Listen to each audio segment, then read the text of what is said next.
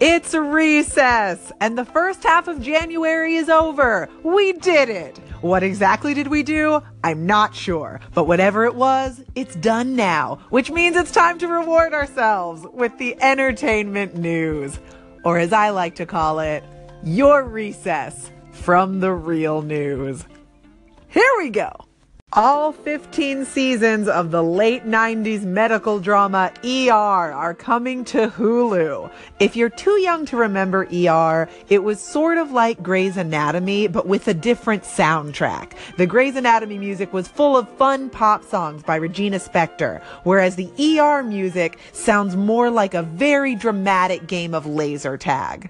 The second season of The Handmaid's Tale will feature a guest starring role by Marisa Tomei. When I heard this, I thought, oh my god, I love Marisa Tomei. Oh my god, what are they gonna do to Marisa Tomei? Oh man, this is gonna make me so upset. I can't wait to watch it. If you're a fan of John Wick, good news! A John Wick spin-off TV series is coming to the Starz network. The series will be called The Continental. Keanu Reeves will reprise his role as John Wick, and Starz is one of those channels that I can never ever find, so I probably won't be able to see it. The Netflix series Schitt's Creek is entering its fourth season, and its creator Dan Levy says that the show, which is about a hyper wealthy family who loses their fortune and moves to a small town, was inspired by the Real Housewives and Kardashian franchises. Levy said, quote, about six years ago, the franchises were really on an upswing, and I remember thinking, what would these families look like if it were to go away? If that was stripped away, would there be love there? And what would those bare bones relationships look like? End quote.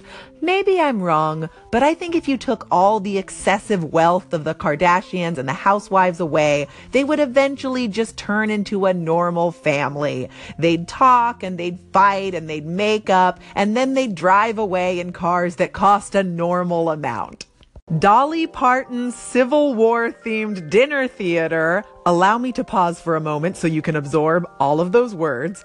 Hokey Dokey will change its name from Dixie Stampede to Dolly Parton Stampede. The dinner theater will also be updating some of its content, which is probably wise, because if I go to a restaurant called Dolly Parton Stampede, I don't want to see what I can only imagine would be a face meltingly unwoke Civil War reenactment. I want to see a literal stampede of Dolly Partons running through the dining room while someone in the kitchen plays those drums from Jumanji Jumanji.